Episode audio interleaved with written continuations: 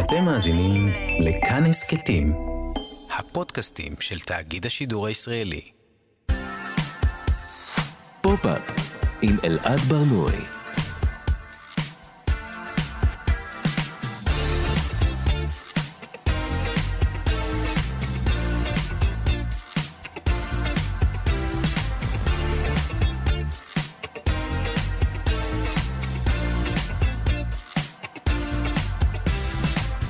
שלום, בוקר טוב, כאן תרבות, אתם על פופ-אפ. בכל שבוע אנחנו מדברים כאן על התרבות שמעניינת באמת. כל יום חמישי בשעה 10 ב-105.3 ו-104.9 FM. ניתן להאזין לנו גם כהסכת, באתר של כאן, ביישומון של כאן, וביישומוני המוזיקה וההסכתים השונים. איתי באולפן מפיקת התוכנית עירה וקסלר, טכנאי השידור אלעד זוהר, אני אלעד ברנוי, בואו נתחיל.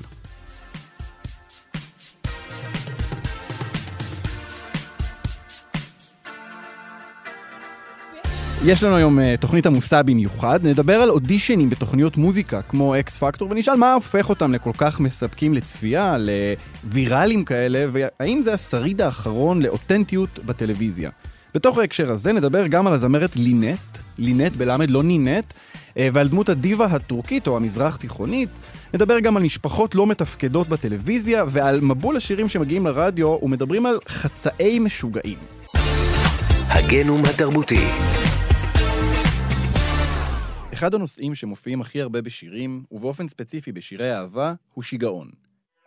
אם נסתכל על שירים בעברית שיצאו בחודשים האחרונים, נמצא את בית משוגעים של רן דנקר, חצי דפוק של עומר אדם שנפתח בשורה המדהימה קחי כדור את לא נרגעת, אני חצי דפוק ואת קצת משוגעת. וגם חצי משוגעת של נסרין קדרי, שבו היא שרה על כך שהיא חצי משוגעת, חצי לא נורמלית. ונראה שהמקום של שיגעון בשירים הולך ומקבל צורה מעניינת במיוחד.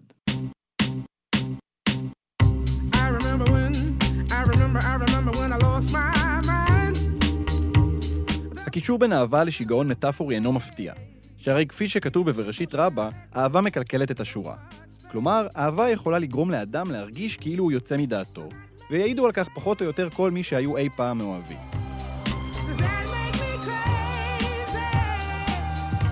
אהבה דוחקת אותנו לפינה, משבשת את המערכות ומייצרת אין ספור שירים שחוגגים את התחושה הזאת.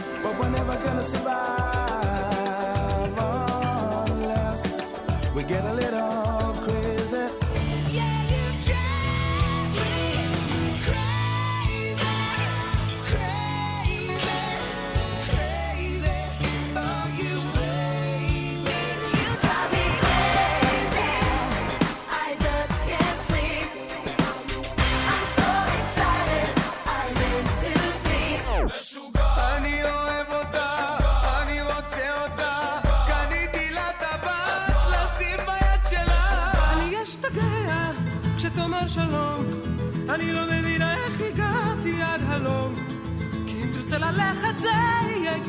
אנחנו שומעים ברקע את "אני אשתגע", שנורית גלרון שרה למילותיו של אהוד מנור. סיוט כזה עולה על כל דמיון וביחד נעצור את השעון זוהי אהבה שאין בה היגיון זוהי אהבה שתיגמד בביזיון אני לא יכולה לישון על איזה שיגעון מחזיק לי בגרון אפשר ממש לשמוע בקולה של גלרון כיצד היא נותרת חסרת אוויר אל מול אותו גבר שמטריף את דעתה, את השיגעון שהיא שרה עליו. ומעניין לבחון לא רק את עצם ההופעה של השיגעון בשירים, אלא את הביטוי שהוא מקבל. So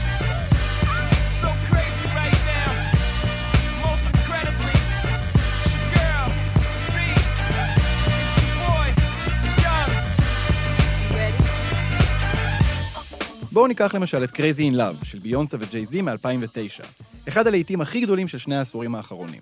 שיר קלאסי על שיגעון מאהבה.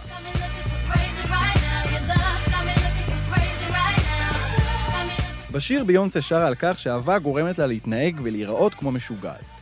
אלא שאם מאזינים לביצוע שלה או צופים בקליפ לשיר, היא נראית ממש בסדר. so crazy. אבל בואו נאזין רגע לקטע מאותו שיר בביצוע של אנטוני אנדה ג'ונסון. Got me looking crazy right now. Your touch got me looking crazy right now.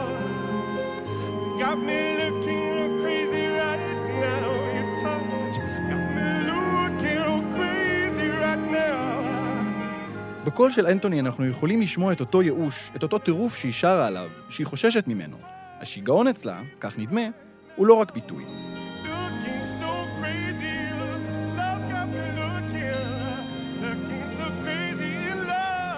אבל השיגעון, כפי שהוא מתבטא ברוב השירים, נדמה אחר לחלוטין.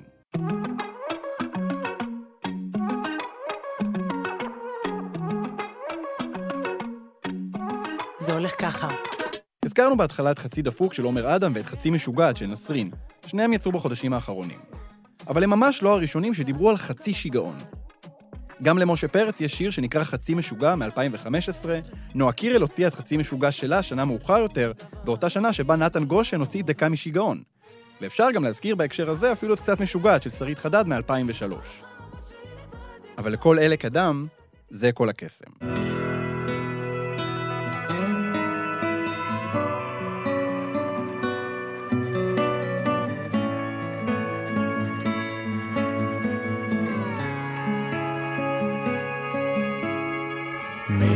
מסתכלים עליי כל הזמן. בלהיט הענק של אורלי פרל ונמרוד לב מ-98, שרים השניים על אהבתם של המוזרים, של הדחויים, של המיוחדים. שיר שאחת השורות הכי מפורסמות בו היא אומרים לי שאני חצי בן אדם, והיא חצי משוגעת, אבל זה כל הקסם. פרל ולב סימנו או אפילו יצרו משהו מעניין, את השיגעון או חצי השיגעון כתכונת אופי מיוחדת. צריך לומר שהיום, עם המודעות לבריאות הנפש, השימוש במילה משוגע נחשב ללא תקין פוליטית. ביטוי שלא נקרא בכתבות בעיתונים או נשמע במהדורות החדשות. ועדיין מדובר במילה שנעשה בה שימוש נפוץ מאוד. השימוש הזה, האגבי, במילה משוגע, ויותר מזה, בביטוי קצת משוגע או חצי משוגעת, מתחבר לטרמינולוגיה פסיכולוגית שמחלחלת לשיח היומיומי יותר ויותר. במבט קצר בתוכניות ריאליטי כמו חתונה ממבט ראשון או בואו לאכול איתי, נראה שיח קליני, כביכול, שבו כל אחד מאבחן את עצמו. כחולה ניקיון, כקצת OCD, כנו כן, יש לי קצת הפרעות אכילה או התקפי חרדה, כטיפה למשוגע. קצת שיגעון, לא יותר מדי, הפך בשנים האחרונות יותר מהבחנה רפואית לתכונת אופי. למקדם מורכבות. למרכיב אישיותי מיוחד וייחודי ומסקרן ולא מובן. למשהו שיהפוך אותנו למעניינים. כי מי רוצה להיות היום רגיל או נורמלי? כולנו רוצים להיות משוגעים. או לפחות קצת. או מקסימום חצי. אבל לא יותר. וזה כל הקסם.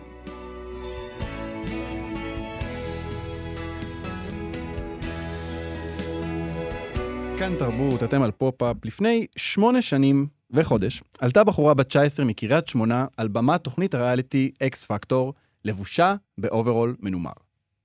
הלו, מה קורה? בסדר. וואו. קודם כל אני אגיד וואו. וואי, אני מתרגשת. עכשיו תשאגי עלינו את השם שלך. עדן בן זקן, אני מקריית שמונה, אוקיי. ואני בת 19. אהה. תסתובבי רגע, תעשי לנו סיבוב... אה, אה, היי. תשמעי, האוברול הזה... 30 שקל. עדן בן זקן אמרה 30 שקל על האוברול המנומר שלה וכבשה ברגע את הצופים באותנטיות שלה, ברגע שאנחנו לא מצפים לראות על המסך שלנו, גם לא בתוכניות. אה, אודישנים או בעברית מבחני בד זה לא משהו שאנחנו אמורים לראות, זה כאילו הסינון שאומנים עוברים באמצעות המומחים לפני שמגיעים אלינו למסך. ובכל זאת, כבר כמעט 20 שנה שאודישנים זה משהו שאנחנו צופים בו, ומדברים עליו, ומתענגים ממנו, אפשר לומר יותר מההופעות של האומנים עצמם. הרבה מהאומנים שאנחנו מכירים היום, אנחנו זוכרים איך אה, נראה, או איך נראה, או איך נשמע האודישן שלהם, שירי מימון, נינט, עדן אלנה, אה, נטע ברזילי. בימים אלה משודרת העונה החדשה של האקס פקטור לאירוויזיון, וזו הזדמנות טובה בשבילנו לנסות להבין למה אנחנו כל כך אוהבים לראות אודישנים, מה הופך אודישן לאודישן המושלם, והאם אודישנים זה השריד האחרון לטיפה של אמת על המסך שלנו, ואיתנו כדי לעזור לענות על השאלות האלה, מגיש הפודקאסט כמעט מפורסמים, עדן יואל, שלום עדן. אהלן, היי, שמח להיות כאן בדיון על עדנים ואודישנים. כן, ניסיתי לי... לא- לא- לא-. לא הייתי בטוח אם להעלות את העניין הזה או לא, אבל כן. אה, מעדן בן. זקן לעדן יואל. עדן, מתי אודישנים הפכו להיות דבר שאנחנו אה, צופים בו? אז אני חושב שאפשר בגדול לחלק את זה, זאת אומרת, אודישנים בטלוויזיה, פחות או יותר מכאילו, מהרגע שיש תוכניות של כישרונות בטלוויזיה, אפילו בשנות ה-60 וה-70 כשמביאים אה, כל מיני אנשים שישוויצו בכישרונות המיוחדים שלהם בתוכניות כישרון בארצות הברית, אנחנו רואים אודישנים. אנחנו רואים אודישנים, ובדיוק כמו שאמרת, אנחנו אוהבים לראות כאילו את ההצלחה, את הבן אדם שמגיע משום מקום, וכאילו יש לו את, ה... את רגע הפריצה הזה, או איזשהו גילוי מאוד מאוד מסעיר על הכישרון שלו, ואנחנו גם אוהבים לראות כאילו את ההתרסקות והכישלון. אני חושב שכאילו הם מקבלים בוסט מאוד מאוד רציני בעונות הראשונות של אמריקן איידול, שהופכת כאילו תוך דקה, זו תוכנית כבר בת 20, היא רצה מאזור 2002 בארצות הברית בהצלחה די כן. גדולה, הלכה, חזרה, אה, ואני חושב ששם מבינים בפעם הראשונה באמת את, ה, את הכוח שיש לפרקים שלמים של טלוויזיה שמוקדשים לאודישנים, כי הם רואים שזה הפרקים שעושים באופן מסורתי כמעט הכי הרבה רייטינג אחרי האירועים של הגמר. זאת אומרת, אנשים רוצים לראות את שני הקצוות, הם רוצים לראות את רגע ההכתרה, והם רוצים לראות באמת את הרגע שבו אה, סינדרלה המטאפורית מגיעה לנשף. מה, מה יש ברגע הזה? כלומר, למה זה, זה, זה כל כך מענג לראות בן אדם נכנס לאולפן ו, ו, ולהסתקרן לראות איך הוא שר? מה הופך את זה לכל כך מעניין? אני חושב שיש בזה, זאת אומרת, כשניגשים לאודישנים אה, ברצינות, אז יש בהם באמת משהו נורא נורא מרגש ומשהו נורא מפעיל. יש בו את האיש הזה שבא משום מקום, והוא יכול להיות אני, והוא יכול להיות את, והוא יכול להיות אתה, ולכולנו יש אולי איזשהו כישרון סמוי, ואנחנו רוצים לראות את הבן אדם הזה שעל פניו אין לו שום דבר אה, מבריק או יוצא דופן או מיוחד, והוא נכנס והוא מפציץ, ופתאום אתה רואה כאילו אולפן שלם שמשתגע, או אתה יכול לדמיין את המחיאות כפיים בבית, ואתה אומר, גם אני אוכל, אולי, יום אחד, Mm. או גם בי יש איזושהי גדולה שמישהו יוכל לראות ולזהות יום אחד. כלומר, מה שאתה ואני- מסמן פה זה את זה ש, שהאודישן מסמל את, את ממש כמו שאמרת מקודם, הסינדרלה, נכון? כל אחד, לא משנה איך אתה נראה, לא משנה איך אתה נשמע, לא משנה שום דבר, אתה תגיע ופתאום יבקע ממך איזשהו כוכב שאף אחד לא ידע לגביו, איזה יהלום לא מלוטש. זה פשוט גם עלילה נורא מספקת ברמה, כאילו זה כמו אגדה.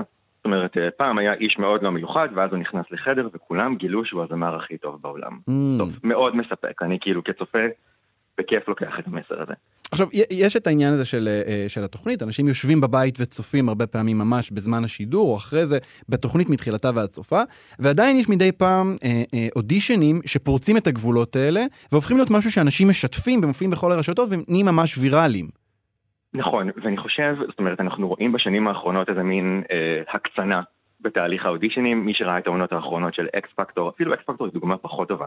הכוכב הבא היא דוגמה מצוינת לזה, לתוכנית שהבינה את הכוח של אודישנים, משקיעה בהם הרבה מאוד אנרגיה, זה החלקים המרכזיים, כאילו זה החלקים הארוכים יחסית בעונה. וזה תמיד אודישנים נורא משוכללים, יש אה, מתיחות ואחים ובני משפחה וקרובי משפחה.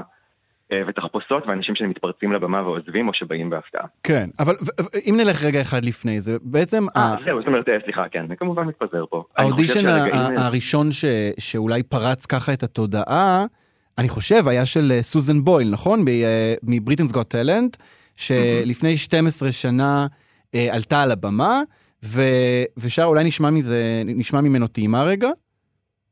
I dreamed a dream in time gone by. אז סוזן בויל אה, עלתה על הבמה, היא, אה, היא נראתה קצת מוזנחת, היא, היא, היא גמגמה, שכחה מילים, כולם צחקו עליה, ואז היא פתחה את הפה ושרה את השיר הזה מהמחזמר עלובי החיים, וכולם נדהמו. נכון. אז אמ, זו בעצם התבנית של אה, האודישן המושלם נקרא לזה? זה מצחיק כי זה כבר, כאילו במובן הזה זה כבר אודישן נורא נורא מיושן. Mm. זאת אומרת, הסיבה שדיברתי עליהם בין השאר על, על האודישנים של הכוכב הבא זה כי אנחנו מבינים את הכוח של האודישנים ואנחנו רוצים להעמיס עליהם עוד פרטים, עוד הפקה, עוד זה, אבל סוזן בוי היא דוגמה מצוינת כי אתה אומר, זה בדיוק הרגע שבו משהו נורא נורא פשוט, זאת אומרת, שוב, סיפור נורא נורא פשוט, מישהי שאתה אומר באמת, אולי נראית קצת מוזנחת, אולי לא נראית כמו הזמרת אה, פופ הממוצעת, אה, באה ומפציצה פתאום out of שום מקום, והיא נותנת את ההופעה של החיים שלה. והדבר הזה באמת, כמו שאתה אומר, מאוד תופס. זה ראשית האינטרנט המודרני-מודרני, מה שנקרא. כן, זה, זה אחד רשתות הסרטונים הראשונים שהפכו ל... אני, אני באמת חושב שזה אחד הסרטונים הראשונים שהפכו לוויראליים, שאנשים ממש דיברו, ראית את הזמרת הזאת שעלתה על הבמה ואף אחד לא האמין איך היא הולכת לשיר? אמ, אתה יכול לחשוב על עוד, עוד אודישנים שגם גם מקומיים, כלומר בכלל שהם הפכו לכאלה איקונים? אז אני חושב שהאודישן של ספיר סבן בסיבוב הראשון שלה ב-The Voice, הוא אה, אחד מהאודישנים האלה, שהוא...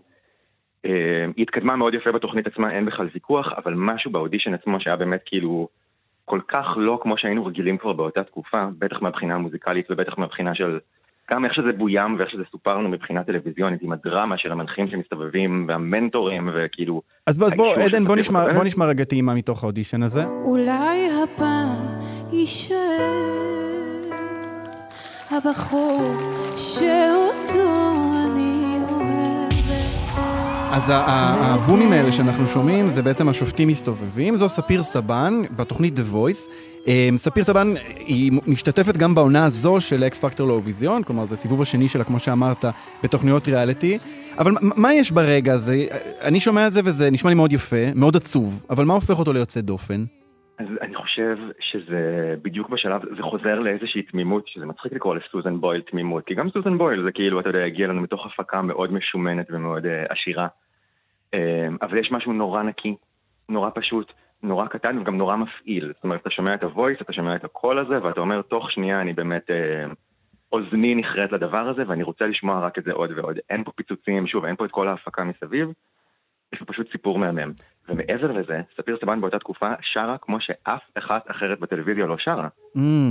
היא גם אחרי זה, היא גם, היא גם שרה בטורקית, אבל, אבל, אבל אני רוצה לשאול אותך, אמרת כאן משהו שהוא מעניין אותי. דיברת על זה שגם סוזן בויל זו הפקה עשירה. השופטים שיושבים ועושים, אה, יכול להיות שזו שאלה מאוד תמימה, אבל הם נראים מופתעים אה, כשהבן אדם אה, מופיע מולם. זה לא הפעם הראשונה שהם רואים אותו שר? כלומר, הם יודעים מה מצפה להם? זה, כל הדבר הזה שאנחנו מזהים כרגע מרגש ומפתיע הוא מבוים? אז אני חושב שזאת אומרת, הרבה פעמים הם לא יודעים בדיוק את מי הולכים להביא להם, הם מקבלים איזה שהם, אתה יודע, כמה פרטים ביוגרפיים יחסית בסיסיים, כדי שהתגובה שלהם תהיה כמה שיותר אותנטית. זאת אומרת, כדי שכשספיר סבן, או, מי שלא תהיה, אה, פותחת את הפה ושרה, אז נטע ברזילי תוכל להגיד, oh my god, בחיים לא שמעתי משהו כזה. זאת אומרת, גם הלא לספר להם מי נכנס, יש בזה איזה משהו שרוצה להעצים את הדרמה ורוצה להוציא את השלושה מתמודדים הכי טובים, שלכל אחד מהם תהיה דקה ככה מצוינת של טלוויזיה, שאני אוכל לשים ולפרסם את זה באינסטגרם וביוטיוב ובפייסבוק. כן. תראה, אנחנו צריכים לסיים, אבל אני כן רוצה לשאול אותך שאלה, ושוב, יכול להיות שזה זה מחוזות התמימות כאן אה, אה, סביב כל מה שקשור לריאליטי, אבל יכול להיות שאודישן אה, של מוזיקה, או בכלל אודישן, זה איזשהו שריד אחרון למקום שבו הטלוויזיה והחיים האמיתיים נפגשים. אני יודע שתוכניות מציאות הן כביכול מביאות אנשים מהחיים האמיתיים, אבל אנחנו יודעים כבר שהדברים האלה מתוסרטים. אבל בכל זאת באודישנים אנשים מגיעים לבושים בבגדים מהבית, הם עדיין לא מעובדים, לא מלוטשים, הרבה פעמים הם אה, אומרים דברים שהם לא היו אומרים, שמענו מקודם את ה-30 שקל, זה, זה לא דבר שנכתב בתסריט. יכול להיות שאודישנים זה עדיין איזשהו רגע אחרון בטלוויזיה שבו אנחנו רואים אנשים אמיתיים ברגע אמיתי? כן, אבל אני חושב שהרגעים האלה הולכים ומצטמצמים. זאת אומרת, אם עדן בן זקן אה, באה ובשיא האותנטיות אמרה 30 שקל, הבאה, שת, הבאה שתבוא אחריה, או המפיק שיבוא כבר לעונה הבאה, כבר יחפש את הסטים כזה, כבר יחפש את הציטוט הזה. אז בגלל זה, זאת אומרת, המלאכה של למצוא אודישן אותנטי, טוב ומרגש, היא הרבה יותר קשה עכשיו, וזה בסדר, בגלל זה ספיר סבן לדעתי זה כאילו בולט לחיוב, כי אתה אומר באמת אין פה המון מבחינת הפקה, אבל יש פה משהו מרגש, וזה משהו שטלוויזיה מאוד מנסה לעשות בכוח, מאוד מנסה לרגש בכוח, כן. אה, ואודישן לא, אודישן מסרב לזה. בגלל זה הם. הם, הם מעלים לנו את סף הריגוש, כמו שאמרת מקודם, שהם מנסים כל הזמן ל- ל- לעשות כל מיני אפקטים ודברים מיוחדים בכוכב הבא. אה, כן, אבל אתה אומר, זאת אומרת, האם אנחנו בסופו של דבר יושבים ואחר כך למחרת בשיחת הסלון מדברים על האודישן המצוין שהיה? לא, אנחנו מדברים על זה שרותם סלע התחפשה וחבשה פאה מכוערת. כן, כן. אה, נכון, לעומת זאת, שוב, אודישן טוב. של עדן בן זקן, הוא שיחת הסלון. זאת אומרת, טלוויזיה מאוד מנסה לייצר בכוח את הרגעים המרגשים האלה, אבל אנחנו רואים שזה, שזה נעשה מלאכותית, שזה heavy-handed, כשזה כן. נכפה עלינו, זה נראה פחות טוב. אבל אודישן טוב, כמו שאתה אומר, הוא, הוא חד פעמי, הוא כוכב זורח. כן. אז, אה, טוב, אנחנו בהמשך התוכנית עוד אה, נמשיך לדבר על זווית אחרת קצת לאודישנים, ונראה לי שאנחנו נשתמש קצת בדברים שאתה אמרת, אה, עדן יואל. תודה רבה לך. תודה רבה, ביי, להתראות. להתראות. פופ-אפ עם אלעד ברנוי. התחלנו לדבר על אודישנים ועל אקס פקטור, העונה שמשודרת עכשיו ברשת 13, אה, ואחד האודישנים הכי מדוברים בעונה הזאת היו כשזמרת בשם לינט עלתה על הבמה. ואז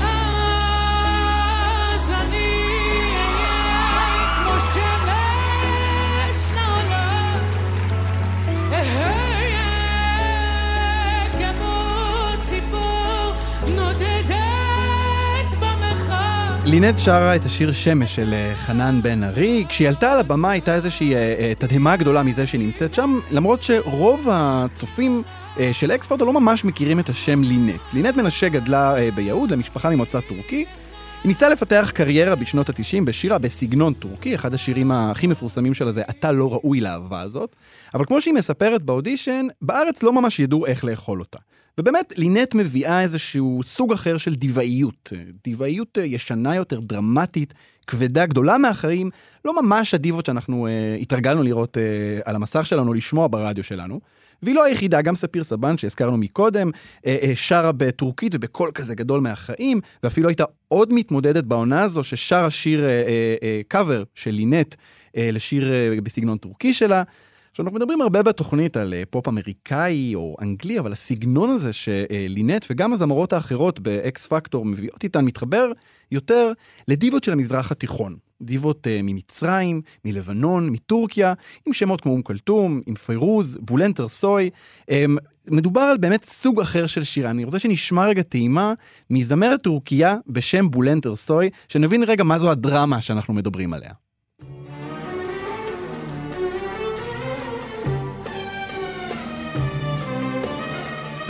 Erittiniz damla damla Kopardınız sayfa sayfa Erittiniz damla damla Kopardınız sayfa sayfa Çalmattınız dalga dalga Ezdiniz גם בלי להבין אה, מילה ממה שבולנטר סוי שרה, אפשר באמת לזהות כאן איזושהי, אה, איזה פאתוס מאוד מאוד גדול, שאולי קצת אין לו מקום היום בזמרות שאנחנו אה, מאזינים להן. ועכשיו ננסה להבין קצת יותר טוב את דמות הדיבה המזרח-תיכונית, ואנחנו נעשה את זה בעזרת אייל שגיא ביזאווי, שהוא חוקר תרבות וקולנוע מצרי. שלום אייל. אהלן אלעד. אייל, מה, מה הייתה המשיכה הגדולה לדמויות כמו אה, אום כלתום ופיירוז ובולנטר סוי? לכל אחת מהן יש אה, סיפור אה, שונה. אה, אני אדבר על מה שאני מכיר, שזה אום כלסום. אום כלסום, אה, בעצם הקריירה שלה מתחילה בצומת, אה, בדיוק על הצומת הנכון, הצומת שבין התפתחות אה, של הרעיון הלאומי במצרים, שהרעיון הלאומי דורש איזשהו גיבור או גיבורה שיסמלו את כל מה שהזהות החדשה רוצה להיות. והדבר הנוסף, בדיוק על הצומת עם ההתפתחות אה, של, אה, ההתפתחות הטכנולוגית שמאפשרת אה, אמצעי הפצה רחבים הרבה יותר ממה שהיה מקובל קודם, אבל לא רחבים מספיק כדי שיהיה ריבוי של ערוצים. Mm. זאת אומרת, יותר קל ליצור מדורת שבט כאשר יש לך ערוץ אחד של תקשורת, כאשר יש לך תחנת רדיו אחת או שתיים, או לא, לא יותר מדי. היום זה דבר שהרבה יותר קשה לעשות אותו, מכיוון שהיום אנחנו מוצפים ב... כן, גם, גם בריבוי ערוצים טלוויזיוניים, גם בריבוי תחנות רדיו, וכמובן רשתות חברתיות. וגם ב- במבצעות, כלומר, אה, אה, הקשב שלנו לא יכול להיות אה, ממוקד בדמות אחת, כמו שהוא היה כשאום כלתום עלתה והופיעה, וכל הקהל, אולי נשמע, אולי נשמע רגע טעימה של אום כלתום ואיך הקהל משתגע אחריה. בסדר.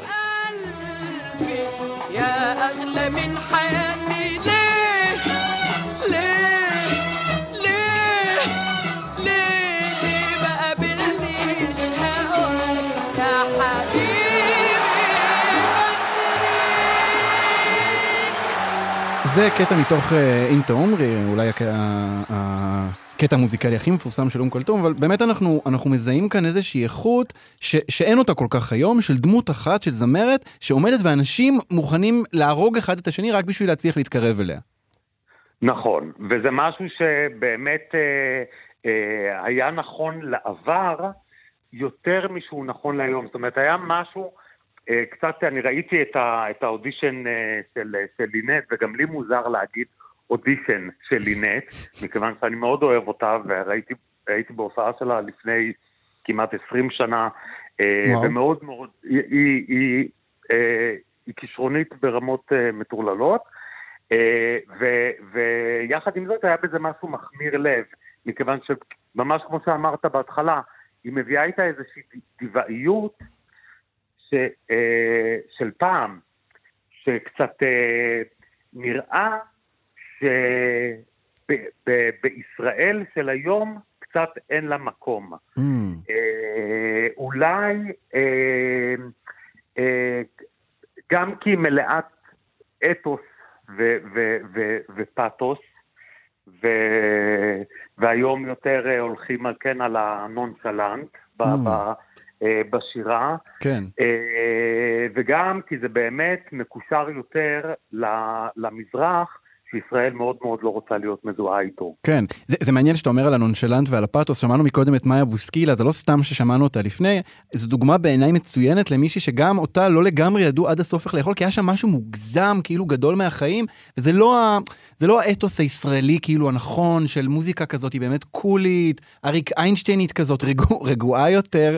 אמ, אה, אייל, אתה אמרת משהו על, אה, על זה שהדיבה המסורתית, אה, אה, נגיד אום כלתום, היא הייתה מזוהה עם איזושהי לאומיות או ממלכתיות, אבל בוודאי. יש בה גם איזה ממד חתרני. למרות זאת, כלומר, יש בה איזה משהו, אני חושב שזה לא, סת... לא מקרה שהרבה קווירים ו... ונגיד הומואים נמשכים לדמויות האלה, כי באמת יש בה איזשהו משהו חתרני אה, לעומת הממלכתיות הזאת. אתה חושב שיש איזה משמעות נגיד לזה שמדובר באישה שמבצעת?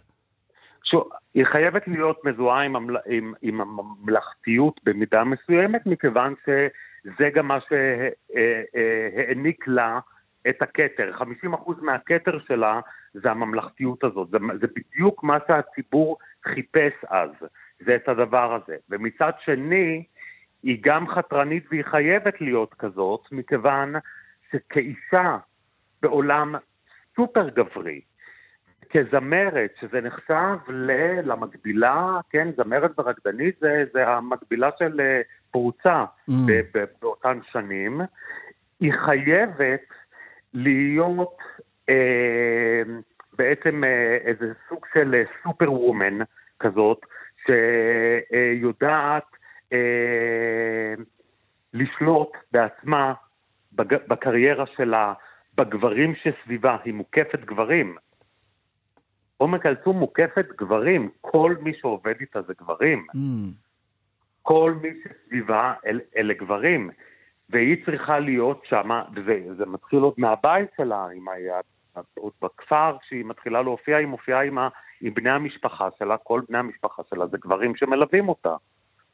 והיא בעצם, מתי- בעצם משחקת על, ה- על, ה- על המתח הזה בין, בין באמת להיות אה, אה, כזו שמייצגת את מצרים, כלומר ממש מייצגת לאום ועוד לאום מאוד גאה, אה, אבל עדיין מצליחה גם לדבר ל... ל או, או לפלרטט עם הרעיון של, של הזונה, כלומר של, ה- של האישה ש, שהיא היא כל מה שאסור להיות בו.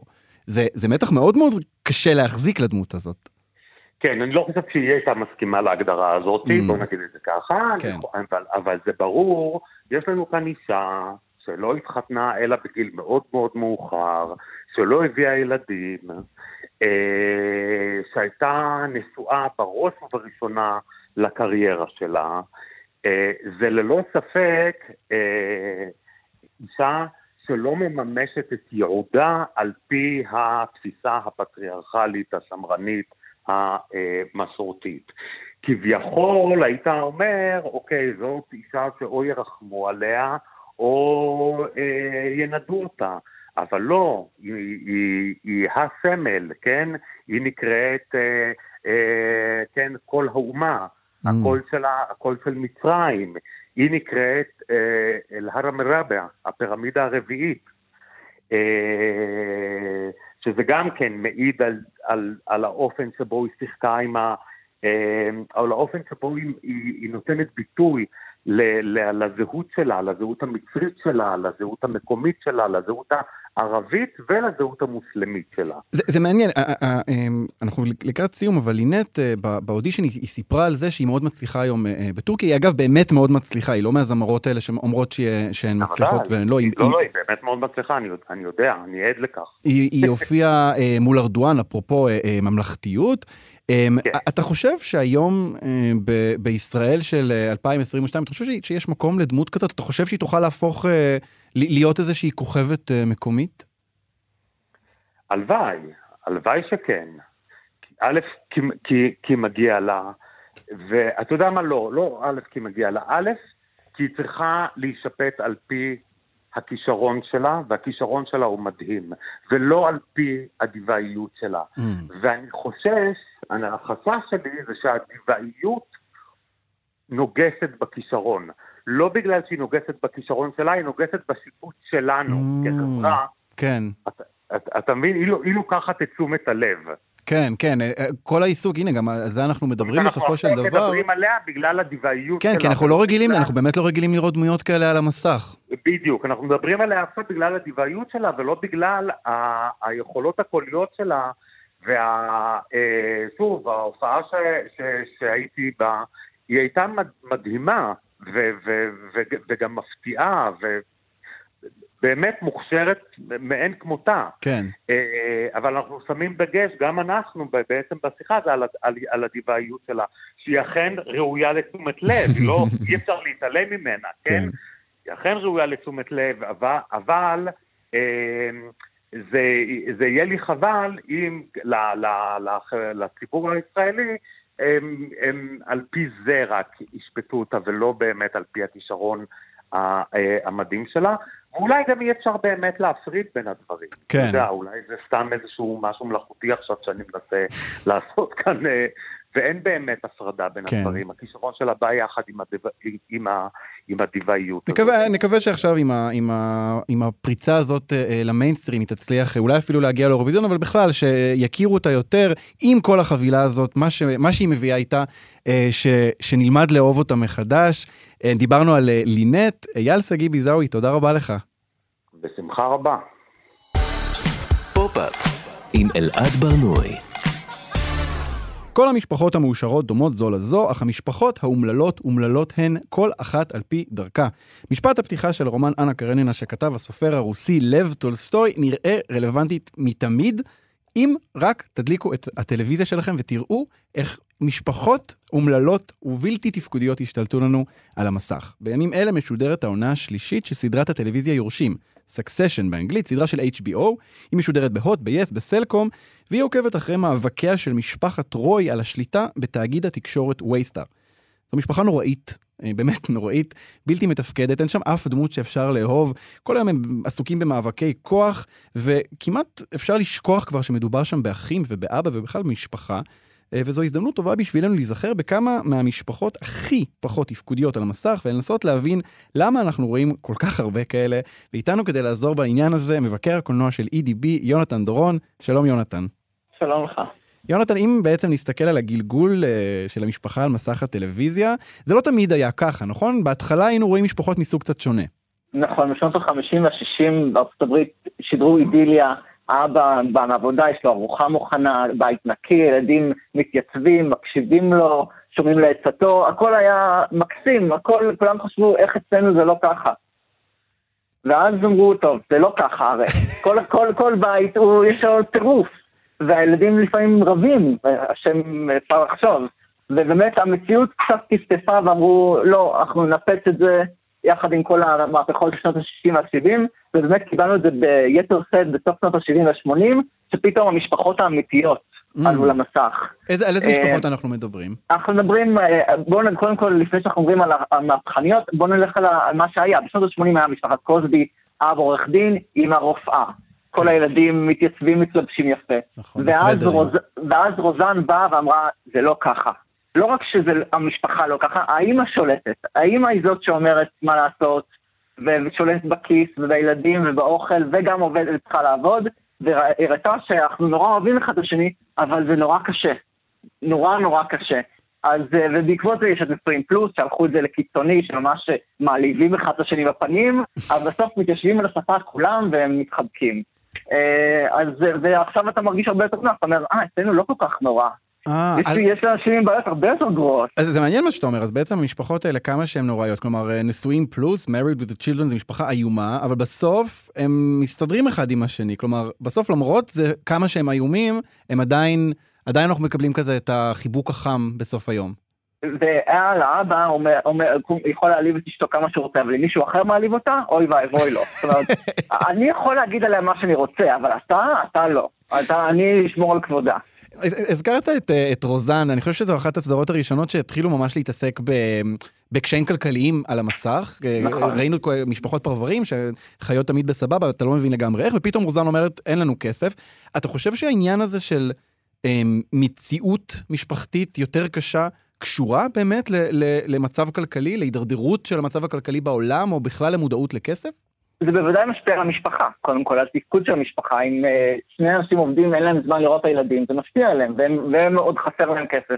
רוזן זו משפחה, זו הסדרה הקומית הכי דרמטית שהייתה אי פעם, יש פרק שמנתקים להם את החשמל כי הם לא שילמו אותו, כן. ובאמת זה, זה משפיע מאוד על חיי היום-יום. לעומת זאת, נגיד, יותר מאוחר, בשנות האלפיים, היה את uh, משפחה בהפרעה, שמשפחה עשירה מאוד, כן. ממש עסק כלכלי, אבל היא משפחה גם כן איומה, אה, שהכל, כל אחד רואה רק את עצמו, והכל בלאגן ובלאגן, ובסופו של דבר הם נפגשים ואוהבים אחד את השני.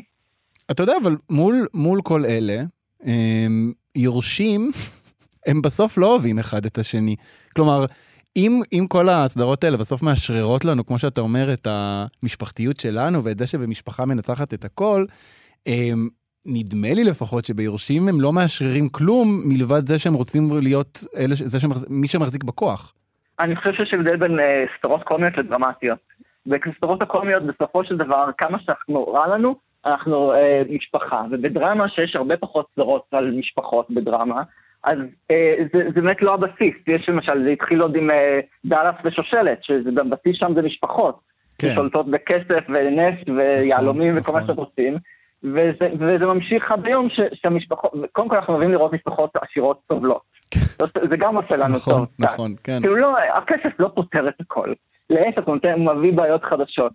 אבל אמ, כן, למשל סופרנוס, בסופו של דבר זו סדרה על משפחה. יש הרבה פשע ועניינים, אבל בסופו של דבר זה על אה, יחסים בין אה, בעל ואישה והילדים שלהם. ולא במקרה הסדרה נגמרת כשכל המשפחה מתכנסת לארוחה.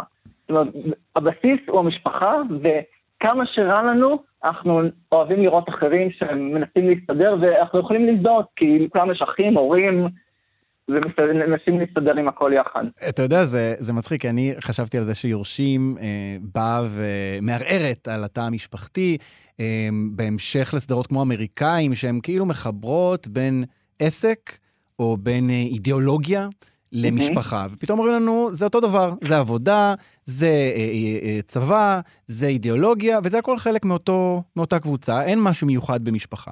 אבל פתאום אתה בא ואומר, שמשפחה שיושבת עכשיו בסלון, משפחה ממוצעת, צופה ביורשים, היא מסתכלת על הדבר הזה ואומרת, איזה יופי שיש לי את המשפחה שלי. וגם אם יש נגיד עסק משפחתי, נגיד בית קפה, משהו, אתה אומר, טוב, אנחנו לא מגיעים לרמות האלה, אנחנו לא רוצחים אחד את השני, אנחנו אולי רוצים, אבל אנחנו לא עושים את זה. כלומר... אנחנו לא מוצאים, אה, לא, לא מוצאים רוצח שכיר להרוג את הבן דוד. כן, אה, זה... לשם עוד לא הגענו. אמ, אז בעצם, עם כל ה... אני מסתכל פה על השעון, אני רואה שאנחנו ממש צריכים לסיים, אבל עם כל המשפחות האומללות והלא מתפקדות האלה, בסופו של דבר אין כאן, אין כאן באמת ניסיון לערער על הרעיון של משפחה או על התא המשפחתי, נכון? לא, וגם כשמנסים עכשיו, אה, יש יותר ויותר סדרות על הסדרות, הח- המשפחות החדשות, זה לא רק אמא, אבא ושלושה ילדים ביולוגיים, יש עכשיו אה, כל כך הרבה סוגים של משפחות, אבל עדיין לא עשו סדרה כזאת על משפחה, או לא סדרה מצליחה לפחות, על, על המשפחות החדשות ואיך הן בעצם כמו כולן.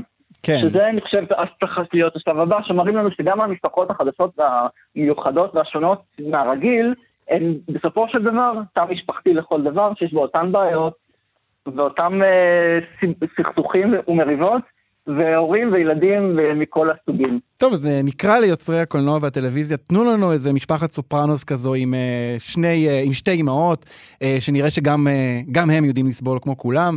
יונתן דורון, תודה רבה לך. תודה לך. פופ-אפ עם אלעד ברנוי. האזנתם לגרסת ההסכת של התוכנית פופ-אפ מבית כאן תרבות. התוכנית משודרת בכל יום חמישי בשעה 10 בכאן תרבות, 105.3 או 104.9 FM. אם תרצו להאזין לתוכנית המלאה עם השירים, כנסו ליישומון של כאן, רדיו, כאן תרבות, ואז פופ-אפ, או חפשו בגוגל פופ-אפ להאזנה, ואתם מסודרים. להתראות בפרק הבא.